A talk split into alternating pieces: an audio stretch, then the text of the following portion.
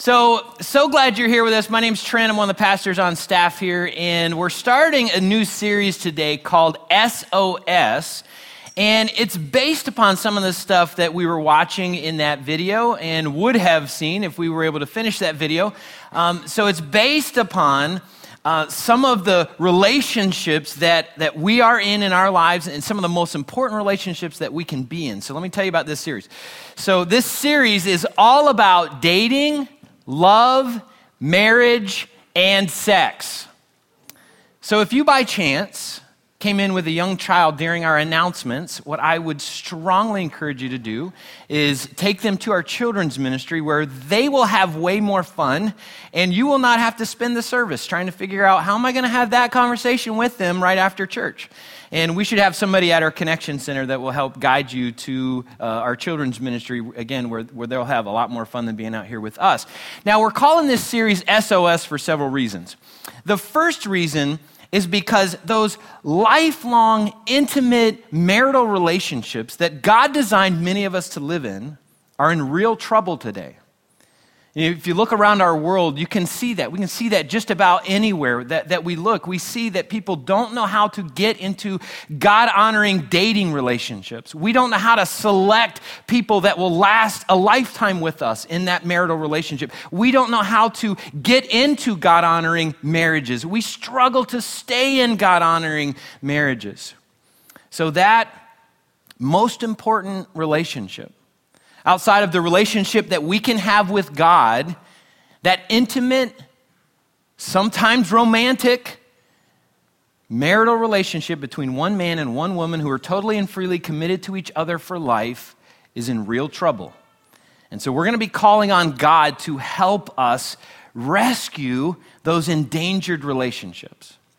Now, the second reason we're calling it SOS is it's based on an Old Testament book called the Song of Solomon or the Song of Songs. And so, if you know anything about that book, or if you don't know anything about that book, it's all about dating, it's all about marriage, it's all about love, and it's all about sex. Have I said that already?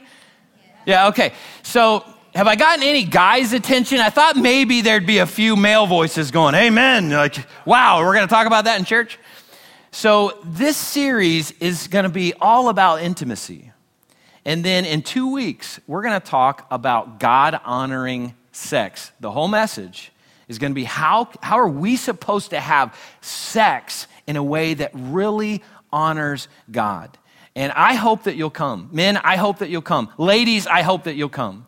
God's got some incredible information for all of us on that incredibly important subject. And here's my prediction I predict on that day, we'll have more men here than we will women. Like just, just a prediction. I don't know. Uh, we may have men getting up that morning and their girlfriends and wives saying, Where are you going? I'm going to church. Why are you going to church? You never want to go to church. Yeah, did you hear that bald guy said they were talking about God honoring sex today? I got to go hear what that's all about. So, uh, again, I hope that you'll come. And not only I hope that you'll come in two weeks, but I hope that you'll, you'll come and pay attention here today. You'll come next week. You'll come for all this series because this series has got some incredible information for all of us, regardless of whether you are single and you hope one day to be dating, or you're dating, you hope one day to be married, or you're married and you're trying to figure out how can I make this thing last a lifetime. So this series is going to be good for everybody. Now, let me tell you a little bit about the Song of Solomon. So, the Song of Solomon or the Song of Songs is an ancient love story written about 3,000 years ago. And it can be read in two different ways. So, it can be read as a love story between God and his people. And that's a beautiful way to read it. But it can also be read as a love story between a man and a woman. And that man is King Solomon who is the third king of the nation of Israel. And that woman is a woman by the name of Shulamith. So it's a little bit of a strange name, but she is basically a, a, peasant farmer woman who has this Cinderella experience. She captures the king's heart. So we're going to read it in that context, and I think there's so much that we can learn about uh, these most important relationships for us today. Now, as we read through this, or let's say that you go home and start reading through the Song of Solomon, which I hope you will, as you read through it, you might start feeling like you are back in high school or college English literature class reading Shakespeare. And if you love Shakespeare, you will love this book because it is written in a very beautiful, poetic style. But if you were like me in high school reading Shakespeare, going, What? And the teacher said, Well, that's what he means here. And I'm like, How do you get that? If that's how you feel about Shakespeare, then this book may be a little bit challenging. So, what we're going to try to do in this series is try to pull out some, some truth nuggets for us to wrestle with and I'm not going to be reading kind of big chapters at a time. I'm going to be pulling out those specific verses that we can wrestle with and things that we can learn on this journey. So that's how we're going to be approaching this today. So if you would, if you have a Bible with you, flip over to the Song of Solomon. If you need to know where it is in a paperback Bible, if you'll take your Bible, kind of cut it right down the middle, open it up, you should be around Psalms or Proverbs. If you land there, go two books to the right, you'll be in the Song of Songs. Now, if you've got your phone that you're using, um, I can't help you with that. Hopefully, it can. If you're not using that, then on the screen we'll have the verses as well. So we're going to start in chapter 1, verse 1. And it says this it says, This is Solomon's song of songs, more wonderful than any other. And I think as we walk through this series, we're going to see that reality. This is an amazing piece of work that he has written. And uh, King Solomon is credited with writing over 3,000 pieces of literature. And he's saying, Hey, just want you to know this is the best of the best. So we're about to read the best of the best. Verse 2. This is Shulamith speaking. And she says this She says, Kiss me and kiss me again, for your love is sweeter than wine. That's what my wife says to me. Like every, and you're laughing already. I'm like, why are you laughing? So I kiss her uh, good bed uh, at night. I kiss her good night. You know, it's time for us to go to bed. And she says, kiss me again. And uh, no, she doesn't normally do that. Normally, she says, Did you brush your teeth? Have you used mouthwash? Because you're not kissing me unless that thing is clean. But Shulamith, she says, Kiss me and kiss me again. In verse 3, she says, How fragrant your cologne. Your name is like its spreading fragrance. No wonder all the young women love you. Now, let me explain uh, her illustration there. So, she's talking about his name, and then she compares it to uh, cologne. Now, their cologne back then was different than our cologne today. Their cologne back then was more of a purified oil that had rare, expensive fragrances mixed in. So, this wasn't just something that anybody would run to Walmart and get. This is something that like, you had to be a person of wealth to have this kind of cologne, this kind of fragrance. So when she's talking about his name and referencing it to cologne, she is making the statement Your name is like this rare, expensive cologne, this rare, expensive fragrance. And she's talking about his reputation, she's talking about his character. So she, basically, she's saying, You know what, Solomon? You have a great reputation and you have godly character. That's what we need to be looking for. So if you're dating, or if you're single and you're trying to figure out if you should date, if you're dating, trying to figure out if this is the person you should marry, those are the first two qualities that we should be looking for in someone. Do they have a great reputation?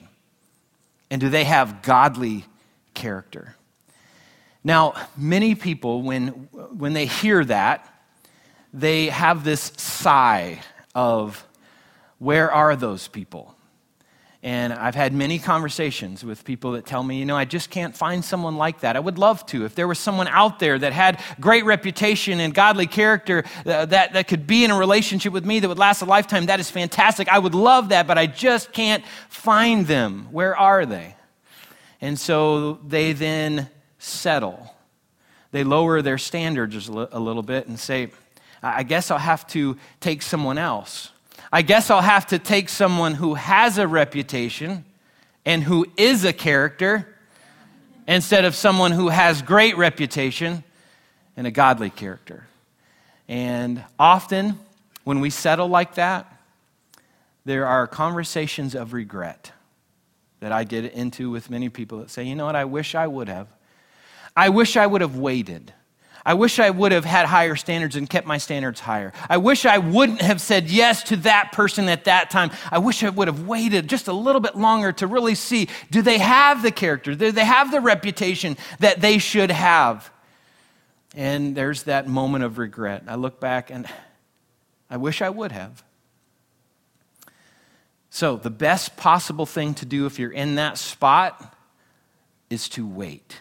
If you're looking for someone with a great reputation and godly character, the best possible thing to do in that moment is to wait until you find them. Now, how many of you know that waiting is difficult? Waiting is so incredibly hard. And if you're in that spot of waiting right now, I, I do not want to minimize that waiting experience. It is difficult. But I tell you this the pain of waiting is less than the pain of regretting. And if you've had a moment of regret or a relationship of, of regret, you know that. You know, as you, as you sit in this moment of the pain of, of this broken relationship and you say, I wish I would have waited, you know that waiting is better than regretting. So, if you're in that spot of waiting, I encourage you to wait. But here's what we should do when we wait we should not do this. We should not look at the clock and go, God, I'm waiting. I'm waiting. It's been three seconds. I'm still waiting. Where is that person? When are you going to bring that person along? It's kind of like being in school. So, if you're sitting in, in class and you want the day to go by, where do you not look? The clock. Don't look at the clock. You stare at the clock all day. Five minutes has gone by. Is this day ever going to end? If we enter our dating, our waiting relationship like that, it'll go forever.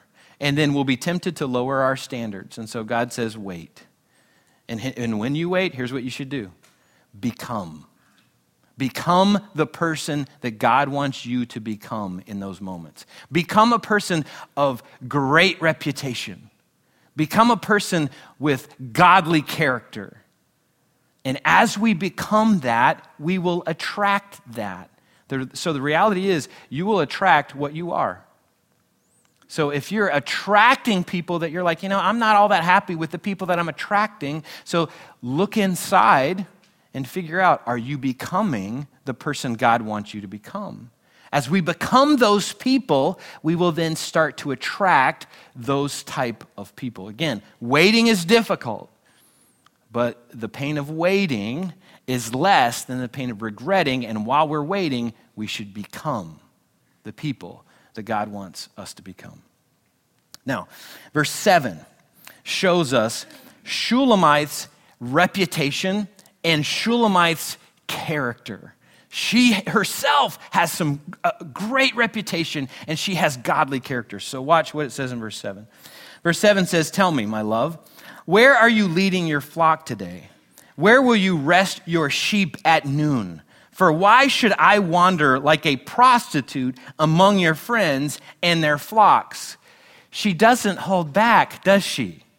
And she's pretty blunt with the king. And basically, she's saying, Listen, I don't care that you're the king. I'm not going to be your friend with benefits. I'm not hanging out on the sideline of your life waiting for you to, to, to pay me attention. I'm not going to be that in that kind of prostitute relationship with you. I'm waiting for sexual intimacy on our wedding day. She has very high standards. So her high standards reflect her reputation and reflect her character. And again, she doesn't care that this is the king. It doesn't matter to her. Now, isn't that so countercultural? Mean, think about the message of our culture. What does our culture tell us every day? I mean, it, says this specifically to women, but it says it to everybody, specifically to women. Our culture says if you want to get a man, if you want to keep a man, you better give him sex, you better give it to him often, you better give it to him quickly. If you don't, you won't get him. But our God comes along and says if a man or a woman will not wait for sexual intimacy until your wedding day, very theological statement, kick them to the curb. It's in the book of accusations. it's not actually in the, in the Bible, but again, God says, listen, becoming is way better than regretting. Waiting is way better than regretting. So God says, keep your standards high. Don't lower your standards. If someone is not willing to wait in those moments, then, then that relationship has got a fracture in, in the foundation already. It may be difficult to make a long term relationship out of that. Now, if you've crossed that bridge already, a lot of people have. Our God is a God of do overs, our God is a God of second chances. I love that about our God. But what, it, what that means is we then set the standard high again in our lives and we work to live with a great reputation and godly character. That's the stuff that, that God asks of us. So Shulamith has these high standards. Verse 6 makes her standards even more meaningful when we see what she says in verse 6. So in verse 6, she says, Don't stare at me because I am dark. The sun has darkened my skin. My brothers were angry with me, so they forced me to, to care for their vineyard, so I couldn't care for myself, my own vineyard. So here's what she does she reveals an insecurity. And let me explain the insecurity. Um, remember who they are, where they live, and when they lived. 3,000 plus years ago, uh, couple of Israelites living in Israel. And I know it's hard for us to believe, but that Hawaiian dark tropic tan was not appealing back then. So if you had that Hawaiian dark tropic tan, what that meant in that culture at that time was you were a lowly worker. You had to work outside. People with wealth did not have to work outside. So she's saying, listen, I'm insecure. I'm insecure about my body. I'm insecure about my position in life. But watch how Solomon interacts with her. So, verse 9. Solomon responds and he says, You are as exciting, my darling, as a mare among Pharaoh's stallions. So he calls her a female horse. Guys, I recommend if you do that, you better have some context to it before you, you know, call your wife a female horse. So let me explain what that meant in that day. So for Pharaoh of Egypt, he had this white horse, white horses that would pull him around. And it was a beautiful white horse. You see a, a picture of, a, of it there. Um, well, that's not it, you know, but I'm saying that's a sample of it. Pharaoh believed that he was a god. And this horse was believed to be a heavenly being that would pull a god around. So get the context again in this relationship, this conversation. So Shulamith says, like, I'm, I'm insecure about my body, about my dark skin, my suntan. And Solomon says, when I look at you, Shulamith, all I see is a beautiful heavenly being. He reassures her of his love for her beyond her insecurities. And that wasn't just his way to get her into bed later. We've already established that he has a great reputation and godly character. So Solomon interacted with her that way on a regular basis. He protected her. And, and watch what she says in chapter 2, verse 3. Chapter 2, verse 3, this is her response after that regular, ongoing treatment from Solomon. She says, like the finest apple tree in the orchard is my lover among other young men, and I sit in his delightful shade. So, what was she insecure about? Her dark tan. What is she feeling protected about? The same thing. She's feeling very protected by Solomon. He protected that insecurity in her lives. And that's something that we need to do in our relationships is to protect each other. One of the greatest responsibilities that we have to the other people that we are in intimate relationships with is to love them, reassure them, and protect them. So let me talk to the guys for a minute. Guys, if you're married, if you're dating, one of the greatest responsibilities you have in that relationship is to love that woman, is to protect that woman, and to reassure that woman. Listen to Ephesians chapter 5. Ephesians chapter 5, uh, verse 25 tells us this. If you're in a dating relationship thinking about being married, guys, consider this before you cross that bridge. 25 says, Love your wives, just as Christ loved the church. And if you wonder, well, how did Christ love the church? It continues by saying he gave up his life for her. Jesus died for his bride, the church. So, men, God calls us to do that as well. In several different contexts, he calls us to die so that our wives can really live. He calls us to protect them in significant ways. And he calls all of us to protect each other um, in our insecurities. But men, he calls us to protect our wives. There's this really humbling and sad comparison in the Bible between two Adams. There's the first Adam, that's Adam and Eve and the, the original uh, creation of humanity story. And the second Adam is Jesus. So, the first Adam story, you've got uh, God bringing Eve to Adam. So, you have Adam and Eve in the Garden of Eden in this place of perfection. And God had one rule for them. The one rule was don't eat from the tree of the knowledge of good and evil. Just leave that tree alone. And the day Genesis chapter 3 says that the serpent, which is Satan, came along to tempt Eve Genesis chapter 3, verse 6 says that Adam was standing right there, silent. While the woman that he loved was attacked, he stood there silently. He did not draw his sword. He did not stand to protect her. He did not step in between uh, her and, and that serpent to say, You will not speak those lies to my bride. He stood there in silence. And then when she was attacked, gave in to temptation, he gave in to temptation. Guess who he blamed? Her and God.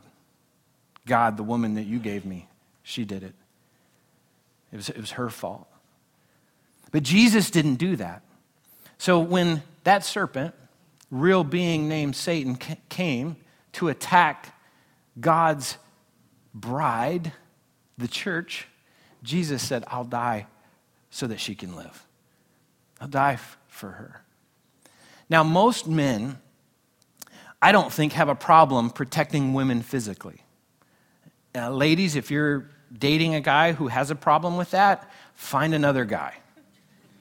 Okay, so, so again, most guys don't have a problem with that. It's a little bit of our machismo or you know our bravado. You know, we you know we don't typically have an issue with that. And I want my wife, I want my three daughters, I want my, my mom, my mother-in-law, I want the ladies in my life. Listen, ladies, I want you to know this. If a crazy terrorist stepped in that door, started shooting people, there'd be a whole bunch of men running over there to take bullets for you. Right, guys? Right. Yeah, we want to protect you physically. Now, get this. I even expect this of the young men who date my daughters. And I have a conversation with them about it. So, I only have two daughters who are of dating age. So, the third, she's off limits. Make sure your boys know that. Um, but with my oldest, any young man, um, I like to call them young punks in my house, any young punks or young man that wants to date any of my daughters, they first have to go to lunch with me. And over lunch, we have a conversation about my expectations. And I have a, a piece of paper that I hand them, and I read off of it as well. And I go point by point. Point number one. And I go down, I've got expectations of how they are going to interact, how he's going to interact with her. And, and there's protection issues there. And not just physical, I've got several other we'll get to in a minute. But I have expectations of physical protection, and I say to the young man basically the same thing I just said to you.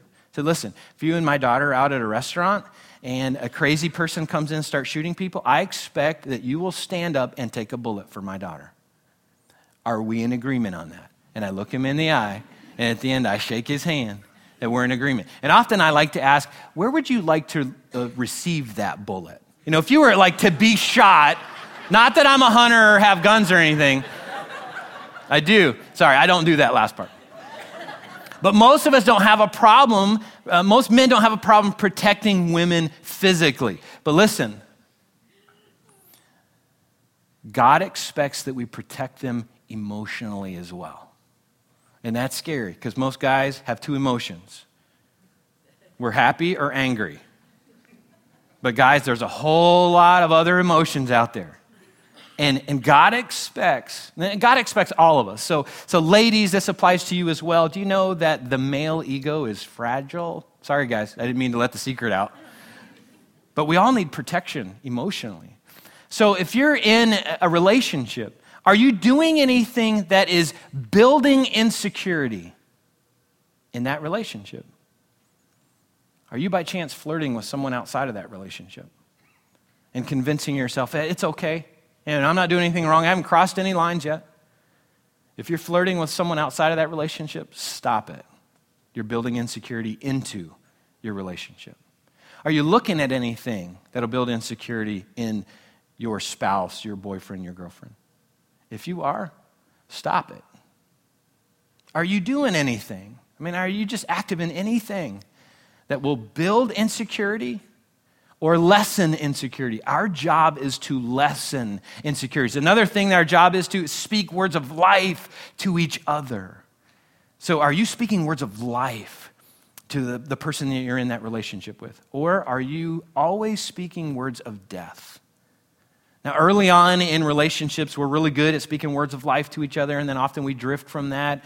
Um, but it doesn't matter how long we've been married, we should always be speaking words of life, not words of death. So, are you protecting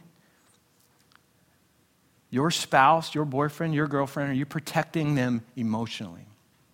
Here's another area God expects that we protect each other spiritually.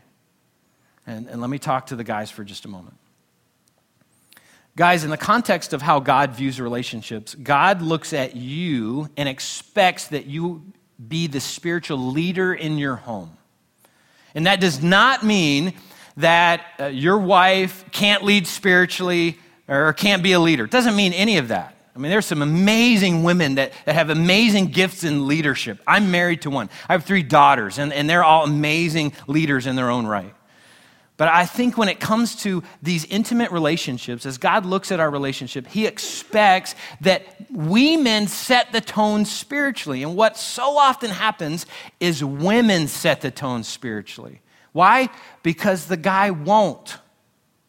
And that's not the way God designed our relationships to last a lifetime. So, guys, we should set the tone spiritually. When it comes to church attendance, we should be the ones saying, hey, let's go to church. We should be the ones saying, hey, let's be involved in church together. We should be the ones leading spiritual conversations with each other. If you have children, um, the spiritual leadership and development of your children should not just be handed off to your wife.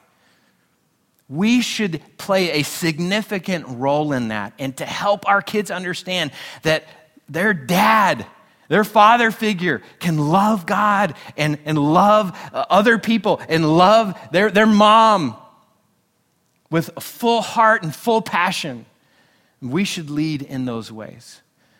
So, guys, are you leading in those ways? Are you protecting the significant women in your lives spiritually?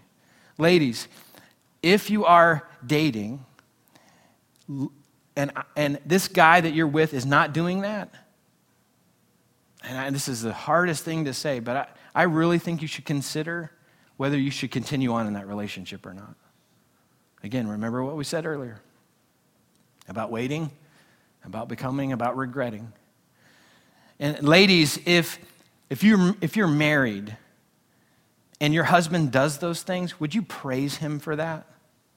Just praise him for doing some of those things. If he doesn't, will you pray for him? We need lots of prayer when it comes to leading in the way that God expects us to lead. We all need lots of prayer to protect each other physically. We, we need prayer to protect each other emotionally. We need prayer to protect each other spiritually. Now, I'm going to go back through this message and I'm going to ask some reflective questions that I want you to, to answer during our closing song. So, in just a minute, our worship team will be back out and they'll guide us through this closing song. But really reflect on some of the things that we've talked about this morning. And these questions will help you do that. So, if you're thinking about dating or are dating, how's the reputation and character of the person that you want to date or the person you are dating? Do they have a great reputation? Do they have godly character? Or do they have a reputation? And are they a character? Whether you're single, dating, or married, how's your reputation? How's your character? Are you developing those qualities in your own life? Do you have high standards for your life and the people that you date? Are your standards high? Or have you been tempted to lower those standards because of some insecurity that you may have? Is the person that you're dating or married to protecting you physically, emotionally, and spiritually? Are you protecting them in those ways? My final question whether you're single, you're dating, or you're married, are you becoming the person God wants you to be? If you are, great. Keep becoming. If you aren't, determine now that you will become a person with a great reputation and godly character. Let's pray together. God, I'm so grateful for the content of the Song of Solomon. And Lord, the information that we can learn about these most important, intimate relationships that we should be in. And God, we, we all need help in this.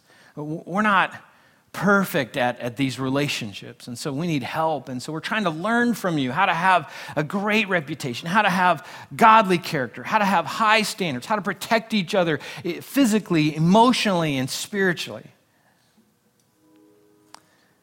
So, God, I just pray that you would speak to us today about where we are in our relationship with you and those things.